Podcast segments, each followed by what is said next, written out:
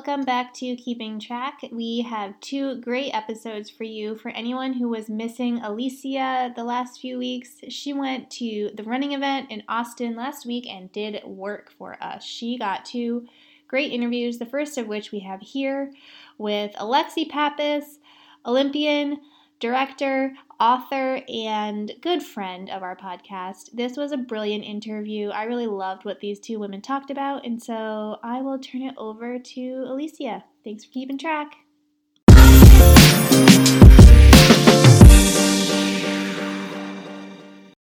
Okay, hello. Welcome to Keeping Track, a women's sports podcast made to elevate stories of women in sport. For a little bit of background, on average, nationwide, women's sports receives just 4% of the sports media coverage. That means it would take an entire childhood for girls and boys to see the same amount of sports media coverage for women that they will see for men in just one year. So I'm Alysia Montano. I'm here at the TRE Run event, and on behalf of my co-hosts Roisin McGettigan and Molly Huddle, I'd like to welcome Alexi Pappas. I am so happy to be here, and you know what the best part about this is? Is that I have done some podcasts in the last year, and I have not had the privilege of being in person with not just my host here, but also this whole group of people in front of us, which anyone listening, there's about a thousand people in front of us listening to these answers. and so I'm a little nervous. It's normal to be nervous, but you know how to handle that. And we're going to get into that in a little bit. Um, so I'm also very grateful to be able to be here with you and spend some time with you with Ultra. We are officially teammates. I know, and, and I'm so excited to have a powerful woman in voice and that's making an impact on the run world. So I want to get into like a little bit of your background because it's you're more than just a runner, and I think that that's what's so powerful about having you here in front of me because I like to also share um, all these stories that make us multi hyphenated people and nuanced um, that gives people a little bit more relatability and a dive into our world. So let's start with your background. Like, you are from. I'm from the Bay Area where you live. I was born at the same hospital that your children were born at, Alta Bates. We might Berkeley. have connected a little bit about that. That's right. Yep.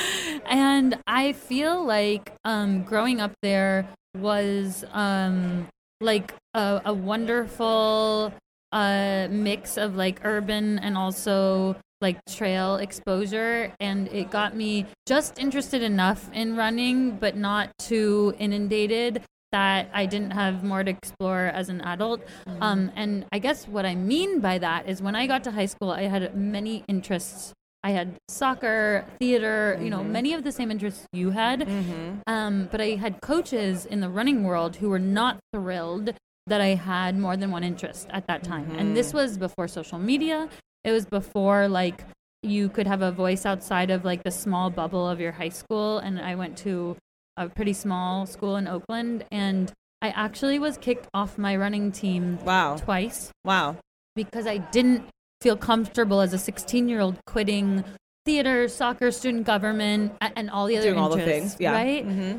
and so i didn't run junior and senior year of high school and I then started running at Dartmouth, and I was the worst on my team because I had taken a two year gap and had played soccer. And so I was kind of in this meaty defender shape, but I mm-hmm. wasn't quite fit enough to run like even four miles without being exhausted.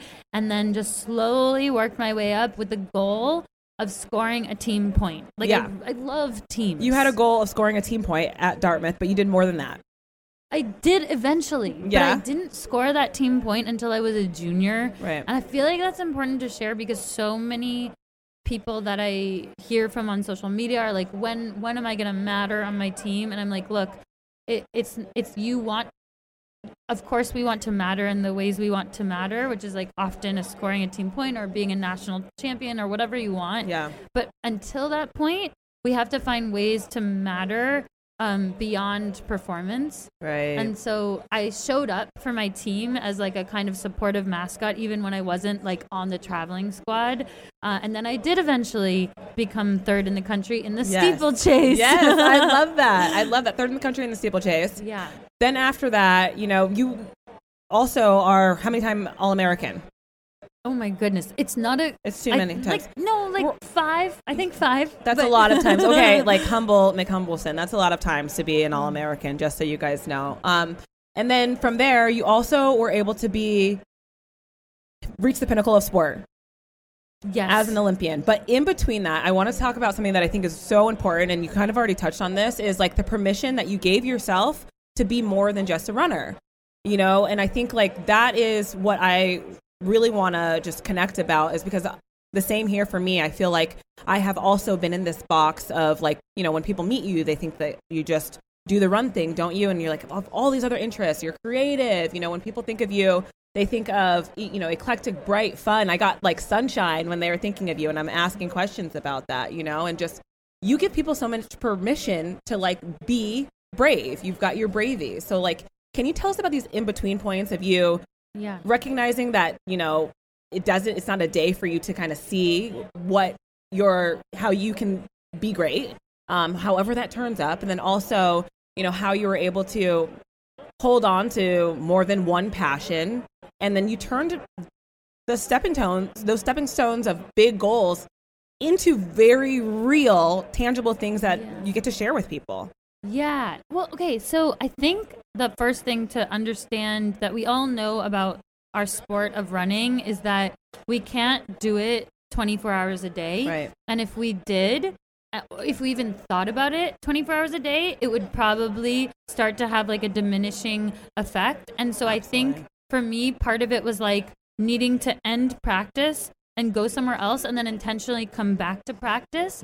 And I think for all of us, like that could mean having a hobby gardening. It could mean anything. And for me, it happened to be writing and performing um, in the arts. And I think the other thing is that running is as mental as it is physical, right? And so um, I wanted to feel like I was thriving as a person and know that um, when those hard moments would come in a race, the way that you push through those hard moments isn't to furrow your brow and be like super. I mean, maybe for some people, but for me, it was more seeing my situation as like a place of abundance where like my whole person is mm. blooming and mm. and I can get up this hill in this cross country race because like my life is opening up and I think that means embracing our multifaceted self. Mm-hmm. Um and so I just felt like this was the only way for me to be my most realized self and that that mm. was going to make me the best athlete as well you know it wasn't Wow. one instead of the other Yeah, wow. And you know that's hard for a lot of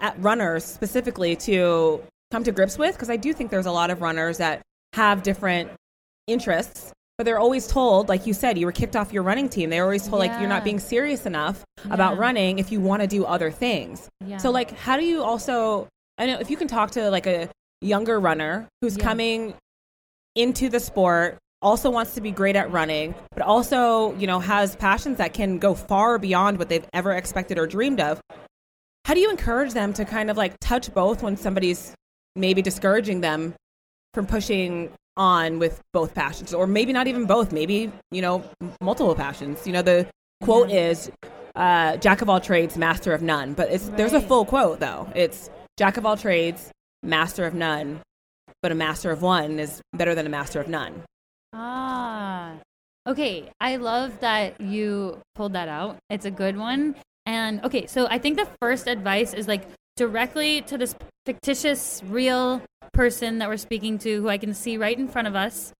She, I've decided, is at a crossroads in her life where she feels pulled between this passion in her heart to do something and then the voices, whether they're in her head of like, I should, the shoulds, um, or a real voice that we're talking about that's telling her to just do one thing.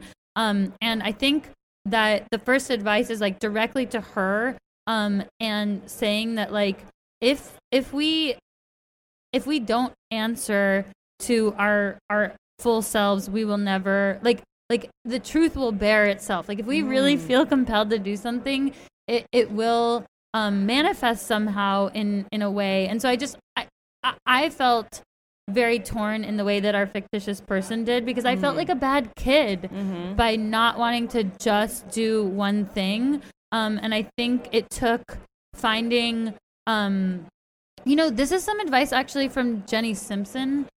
She said that she didn't, this was after the New York City Marathon, and she said to me, she was like, Pappas, like and she like appreciated the performance I had, which was out of the box a little bit in New York. Um, and she said, I was like, I really appreciate you saying that to me. She encouraged me, and I was, she was like, don't care what I think about you. Pick five people in your life and care what they think about you, and then don't care about the rest.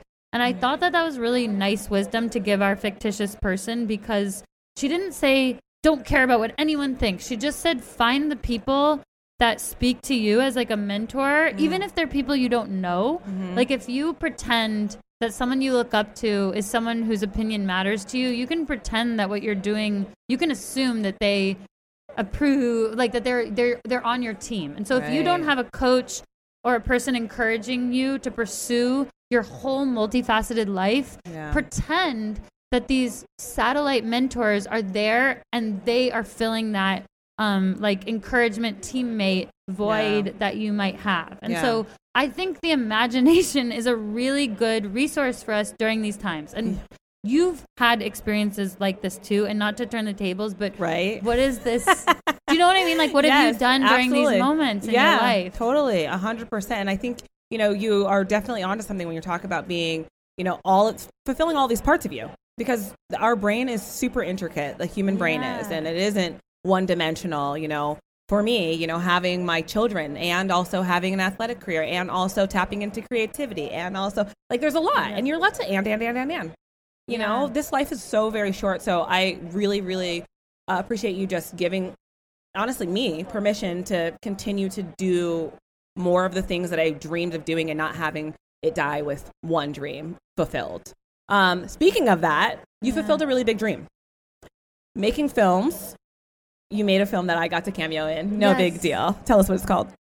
This movie is called Tracktown. It was my first indie film, and this was, I'm going to say that it meant so much to me when you took the time. Okay, so we were filming for Tracktown. Um, this is a small indie film, and there was a race scene, and we wanted it to feel like the Olympic trials, but we could not afford to fill Hayward Field with thousands of people. And so we filmed um, like the race scenes really up close. And for the crowd shots, we uh, had permission from the running gods to sneak into the Peyton Jordan meet and film the crowds as if they were the real Olympic trials. And you were racing in this, or pre, it was pre classic. Yeah, it was pretty. okay, it was pre, It was not Peyton. pre-classic, Sorry, sorry. we were in Hayward gonna- Field. I'm gonna go ahead Um, and concur.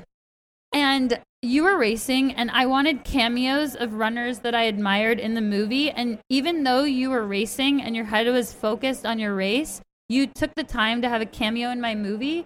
And it meant so much to me because I was a little sprightly, hopeful girl. And um, to have like a peer in the running world who I admired take the time to support my artistic career meant so much to me. So like that was my first like real interaction with you in person and I just want to thank you and I'm glad that we're now teammates. I love this so much because you're making me gush over here, but this podcast is about you.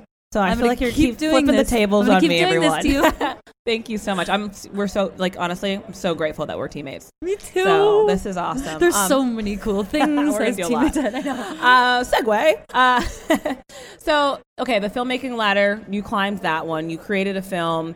You know, had a wonderful actress in there for about one second. So good. Just Best ever. If you guys want my autograph. Um, anyway, sorry, what? Um, but then you also came back to the run world. Not even back. You didn't leave it, and you made the Olympic team. Yes, which That's huge. was- I'm sorry. You made a you made a film, a full length film, and you also made the Olympic team. Those are two really big goals that don't necessarily always we don't always see those those lanes converge around the same time. You didn't like end one to start another one. You kind of did them simultaneously. Yeah, and I okay, it's it was a mindset of seeing them as things that supported one another. And I Mm. think here is the next lesson for our fictitious girl. She's right in front of us, which is that we have a choice to see um, decisions we make as either sacrifices or choices. Mm. Okay, so like you could think, uh, I have to stay home on a Friday night and not go to these parties. I'm thinking she's a college girl, right? So she's not going to the parties because she is sleeping for her big race. Um, and she could see that as like a sacrifice, like I'm missing things, I'm missing things. Or she could see it as a choice, which feels like a more optimistic, proactive, empowered way to see her decisions. Mm. And what I tried to see my time and how I continue to try to see my time is as I'm making choices because yeah. sacrifice words are so important. The words that we feed ourselves are just as important as the food that we put in our bodies. Mm. And I think for me, it was flipping the switch from I'm sacrificing this for this to like I'm choosing this and I'm choosing this.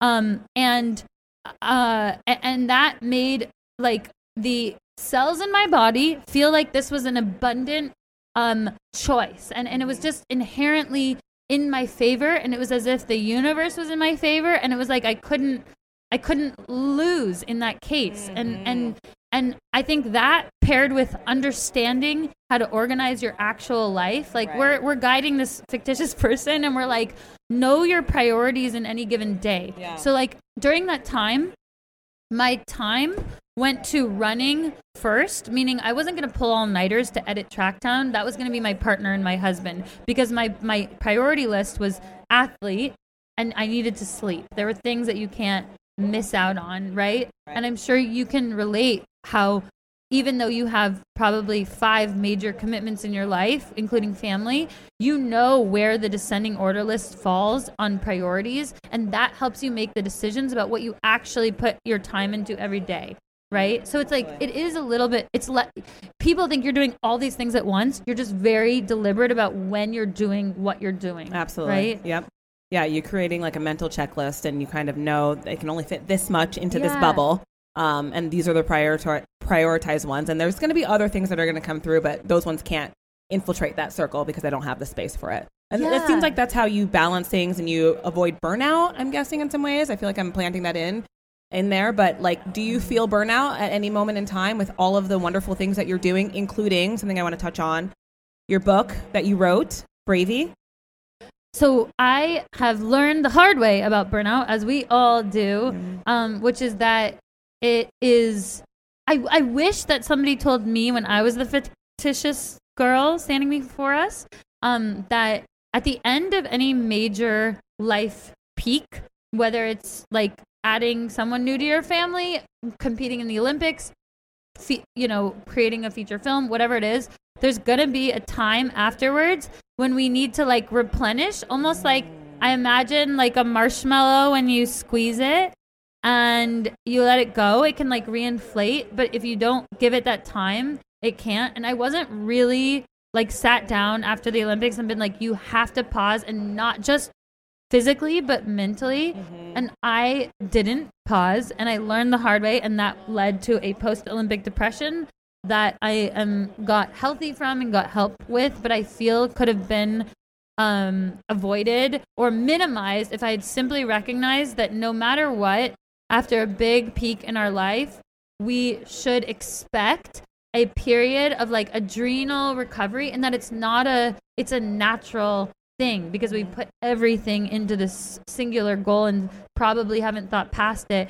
And the one question that I wish that interviewers would avoid or choose a different question after post race interviews. And I know there's some elite athletes here in the audience, but I feel that we're always asked the question, right after a peak, what's next? Mm. And I mm. think it's a question that it would be nice if we were asked like two weeks after a big race instead of the minute you cross the finish line, what's next? Because then immediately our fight or flight response goes into like, I need to know what's next. I need to know yesterday. Wow. You know what I mean? Yeah. Do, are you asked that question after yeah, races? and it's it's interesting that you're kind of putting a finger on it because I, I think a lot of us have expressed either you know publicly or privately that we have all suffered from Olymp- like post Olympic depression. It is a very yeah. low low after a really big high. No matter how and, well and you no do, matter, race, and nobody right? understands. Like you went to the Olympics, and it's like wow, actually, it's because and also I think there's that space of like expectation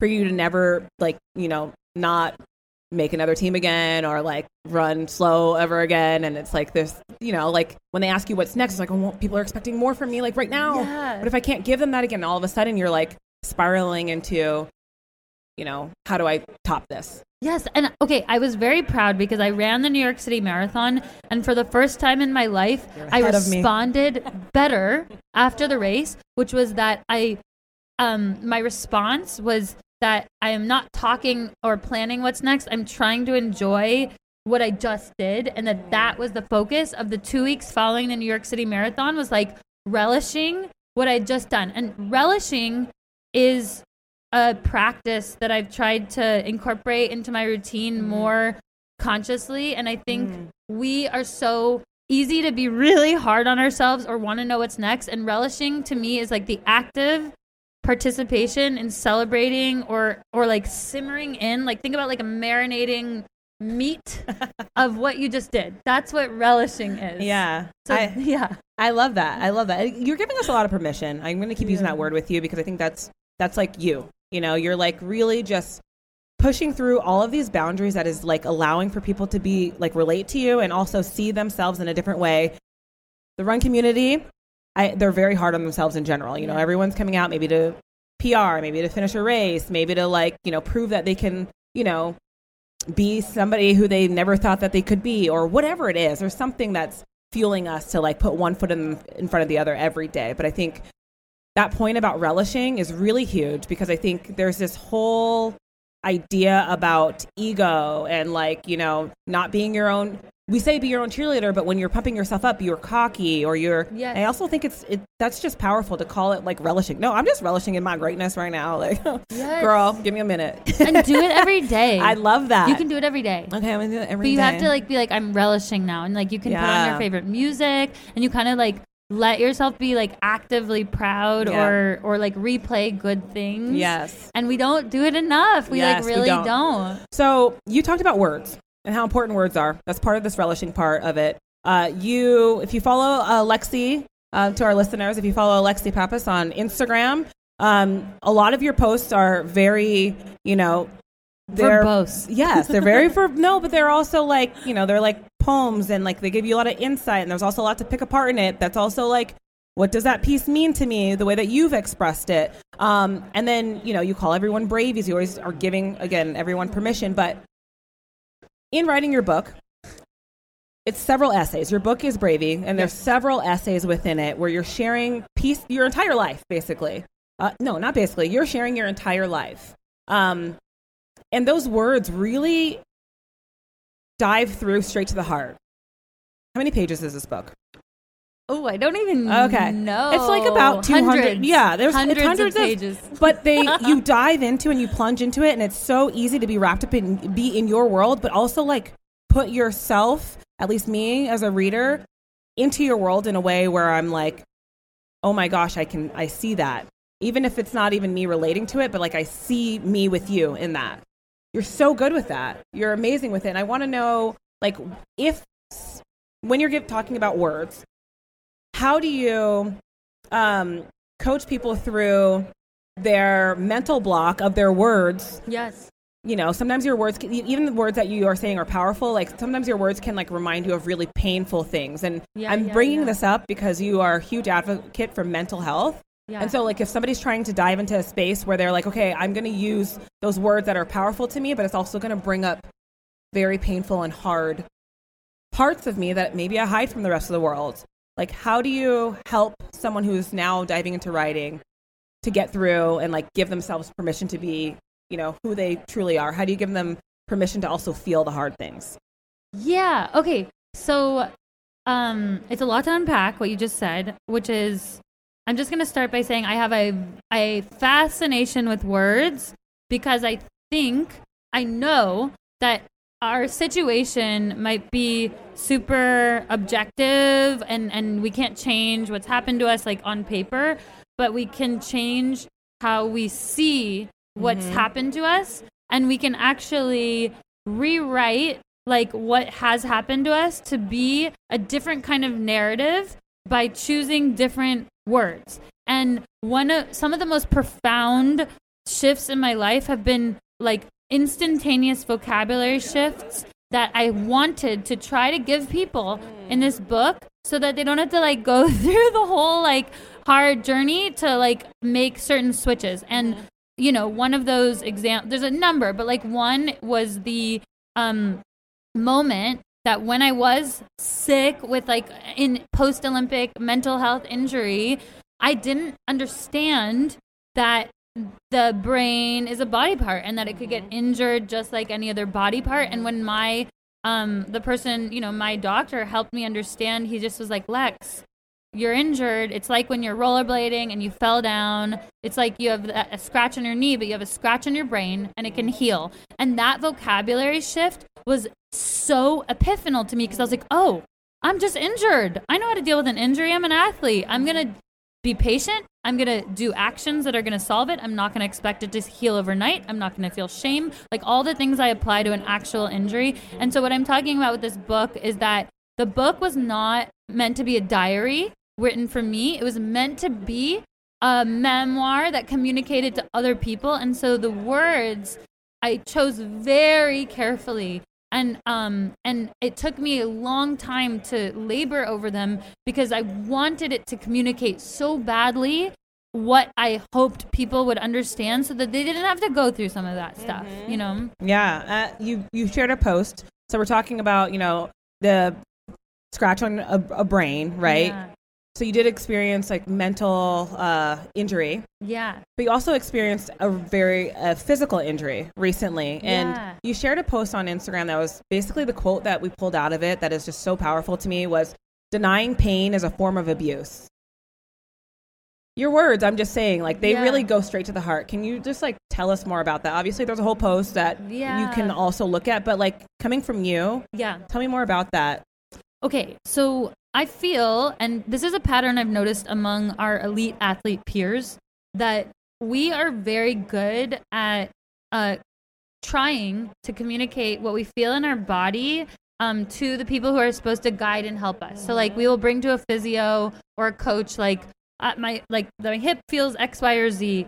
Um, but what I've found is that so often, once you're an Olympian, nobody wants to be the bearer of bad news and use the word injury with an Olympian. And it is so strange because I experienced this, but I've also seen a lot of my peers where um, they'll experience something and try to use the word pain, whether it's mental health pain or physical pain, it's all one word to me. And the word will not be taken seriously at face value without an MRI.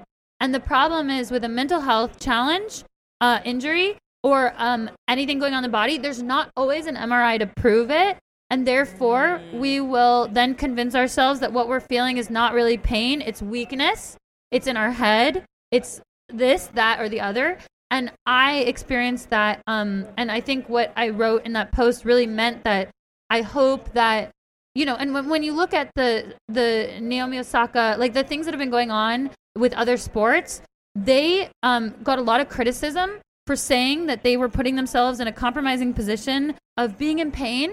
And I wish that the words that they used were taken at face value. So if we use the word pain, like bad pain, I don't mean the pain of pushing up a hill during a race. That's good pain. But if we use the word pain, I would like for us to start embracing it ourselves first and foremost, but also the community and take it at face value without the need for an MRI to prove X, Y, or Z because we are tough enough on mm-hmm. ourselves. And if we're using that word, it is real. And if we use it and people don't take it seriously, mm-hmm. it will lose its potency to us and the world and we will hurt ourselves. You know? Does that, does, Yeah. have you seen people?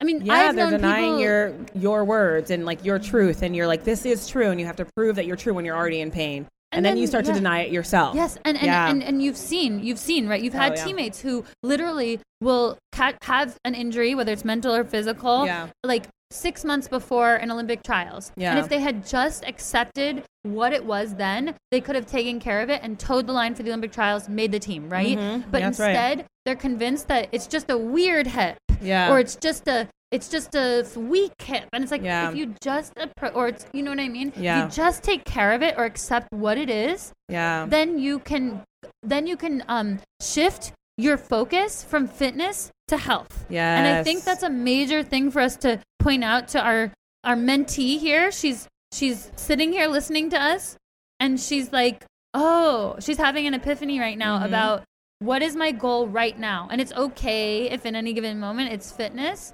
But when we realize we're injured in any way, let's shift it to health immediately, take care of it, and get back to fitness. Yes. I, I seriously just, I got yes. You know, that's why AA. We heard her. You heard her. You You heard her. her. I felt like I was going to stand right in front of you and be like, yes, that. Um, so you listen to your body for the first time. Yeah. seems like you were in the space of like listening to your brain for the first time, listening to your body for the first time, Yeah. and like having a true self transformation.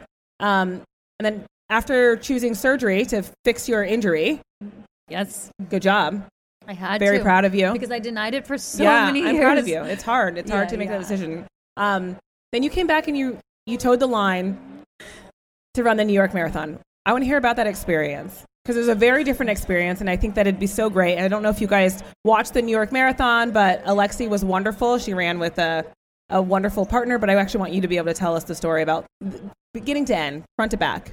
Okay, I will try not to make it a saga. Okay, so I was signed up for the New York City Marathon probably like nine months ago, and we weren't sure how recovery from this very necessary, very successful surgery would be. And my recovery was excellent, but I was heavily advised to not.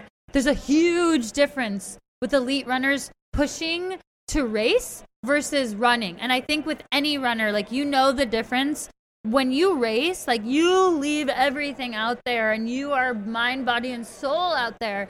And it is not always safe to do that. And where I was at was like, I need a two more months. Like I cannot be pushing at that level. And so I expressed to the marathon, who I love, I love all the, I love this marathon. I was like, I want to be there, but I can't like go race, race just yet. And uh, and what can I do? And they're like, we still want you on the elite start line, but you can run your the pace that's safe for you. And that was a really, really interesting position to be in because um, the men elite athletes start at the front of the rest of the New York City Marathon. So it'll be male elites and then everybody who's running the New York City Marathon. So like when Meb Keflezighi ran the New York City Marathon like this, he he like jogged one year, he kind of floated back and ran with the people and they were like you can do that. But the elite women start 30 minutes before all the elite um, men and all the other racers. And so if I was going to go my own pace, I would be uh, alone running on the streets of New York with thousands of people around me. And that is an extremely vulnerable position for an Olympian and elite athlete to be in. And so often, I know people would not toe the line and do that because they don't want to clock a time that isn't their um, PR potential, right? Um, but I talked to some mentors and they were like, how could you not ha- take the opportunity to run through the streets of New York and celebrate your health, even if you are not celebrating your optimized fitness? How can you not do that? And I was like, oh my gosh. I'm go- I, of course I'm gonna do this. This is a rare. It's gonna be like the Truman Show. Like it's gonna be so why? Like what is this gonna like? I it's gonna feel like I, I'm in a dream. Like I'm gonna do this. And so I hired a makeup designer the night before, and he, there was this like adorable Greek um makeup designer came, and he did a star on my face and glitter, and that was for me to remind myself that this was a celebration and a joyous thing, and also to show the people around that I wasn't like there wasn't a problem that I mm-hmm. was off behind because people knew who I was. And I was like, if the star will indicate that I am doing this with purpose. And so the gun goes off, and I tried to pull back, but it's very difficult to not race. So I tagged onto the back of the elite pack and quickly knew that it was too fast to be smart for what I was advised to do, mm-hmm. but too slow to be like competitive with what I might expect of myself. And I was like, what do I do? It's so it's so hard to slow yourself down. Mm-hmm. Like it's not like a car. I don't know. It's just very hard to slow yourself down when people are cheering and everything.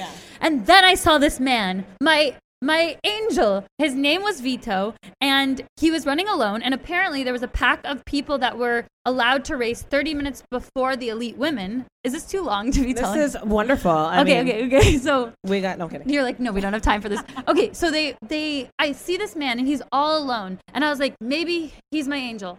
And so I just slowed to his pace and realized that he had won a contest to start 30 minutes earlier than the elite women. And I was like, hello, I'm Alexi. uh, doing a run together for a while, and he was thrilled because he's never run alone, and he was all alone just like I was all alone. And so we started running together, and it was a much more conservative pace. And I realized that he was trying to run, you know, like a, a really fast time for him, and he was a little bit alone. He was alone, and so I started hyping the crowd. Was this his first time Um, running a marathon? Did you say that? No, he's a very like a diehard marathoner, but this was the first time running. Maybe first time running New York Okay. and first time certainly running not in a pack of thousands of people as he was used to, right?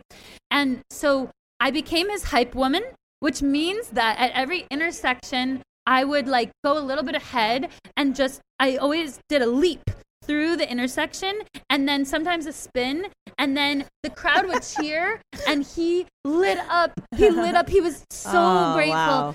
And and so we did the whole marathon as kind of like this broadway musical. And to be honest Mm. i was extremely nervous about what this meant for me as a person. And was this okay? Because i am meant to be there as an elite athlete. And to me the the picture i have of elite athletes is like you should have this furrowed brow and you should not make eye contact with anyone but the finish line and you should get there as quickly as you can and in a straight line and this was the complete opposite uh, where i was veering around and just making eye contact with people and it was so beautiful but Yeah. it was so scary because it was what i really wanted to do but i didn't know if it would be okay um and it was okay Yeah, it was okay. And you know what? You're just like when you show up with purpose, in your purpose, what I'm learning like is the in the running community is that we ultimately end up giving electricity and like a go to other people. And that's what you were able to do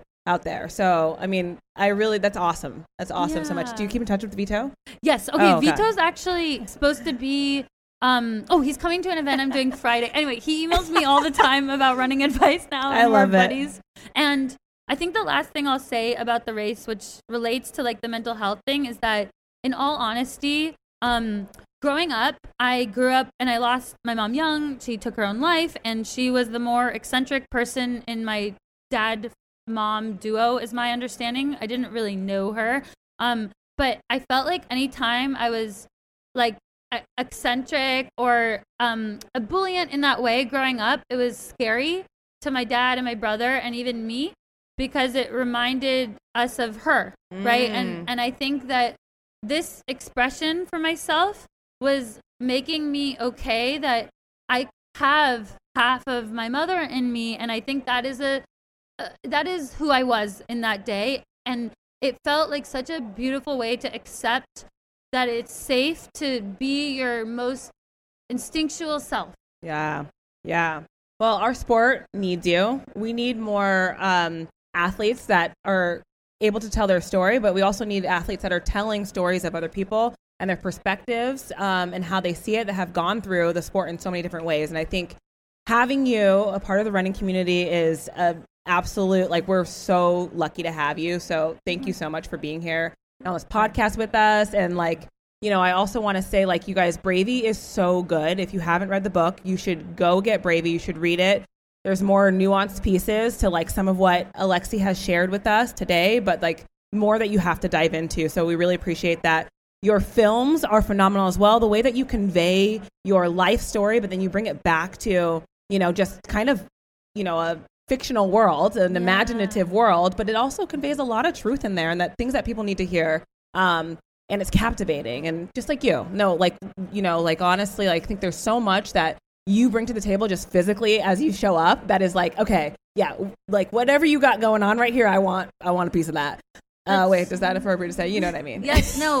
and I think that I, I love I'm- that so no, I'll talk you about you again. Oh, so, goodness. um, okay, I I think the la- the one thing I wanted to say here was that a conversation you and I had, um, besides celebrating our new teammateship, was that. And this is what your podcast really represents to me is like it's women who are supporting each other. Yeah. And a conversation we had walking to dinner was that we hope to intentionally like support each other and support the like the women in our community and also you know the people around that like the kind of the ecosystems Mm-hmm. more and more because um why not Yeah, like why not? we need to love on each other Yeah. more than we have Yeah. and just know that like it we don't lose by doing that Right. and the world is an abundant place it's Yeah. not me or you it's actually better if we all are like ri- rising together and i and i mostly wanted to say that because i think that your podcast more than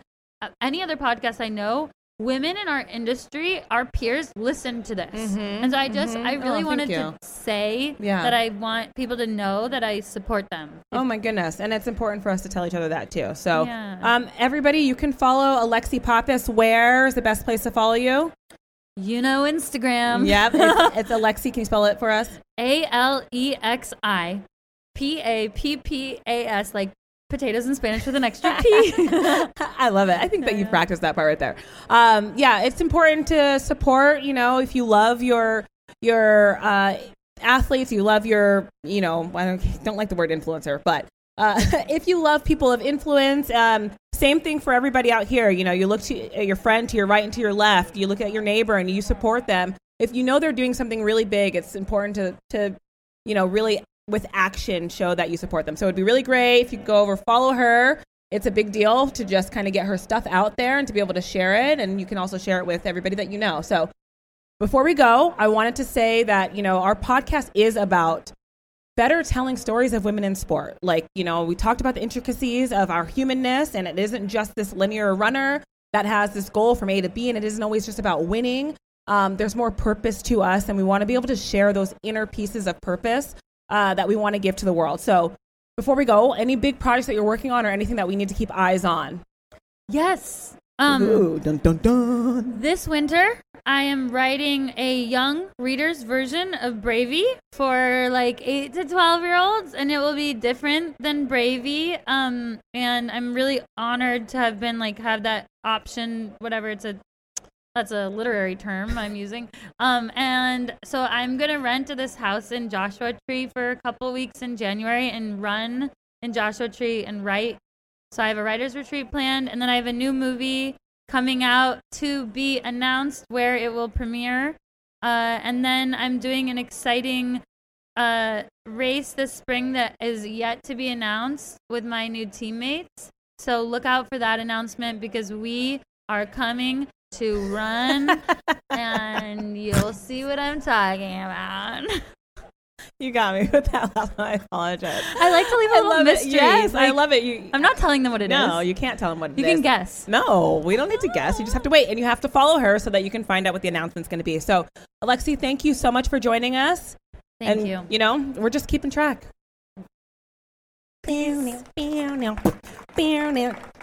I ain't afraid of no ghost. I think that was not right. Was that you? I was like, that's not the That's song not the song intro.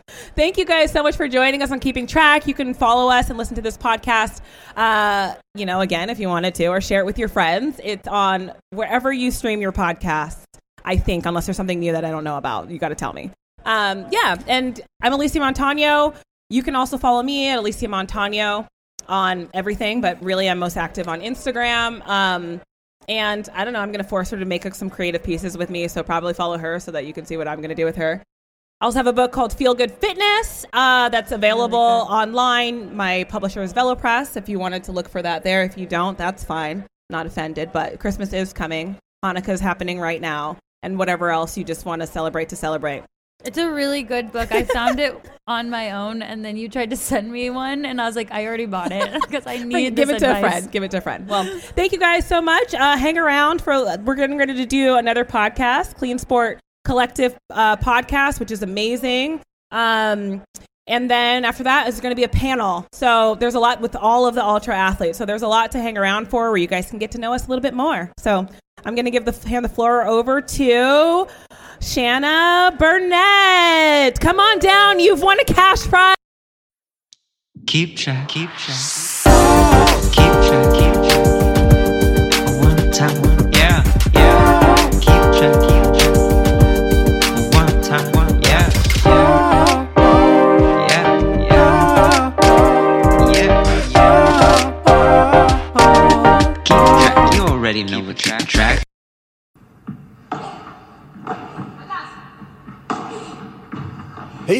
welcome to the Joy of Paddle podcast, hosted by me, Minter Dial. a veteran of the paddle tennis world, and sponsored by Paddle 1969. Whether you're a paddle tennis aficionado, just beginning, or have never even heard of paddle, or padel, as it's called in North America, this is an exhilarating new show that delves into the captivating stories of notable paddle personalities worldwide.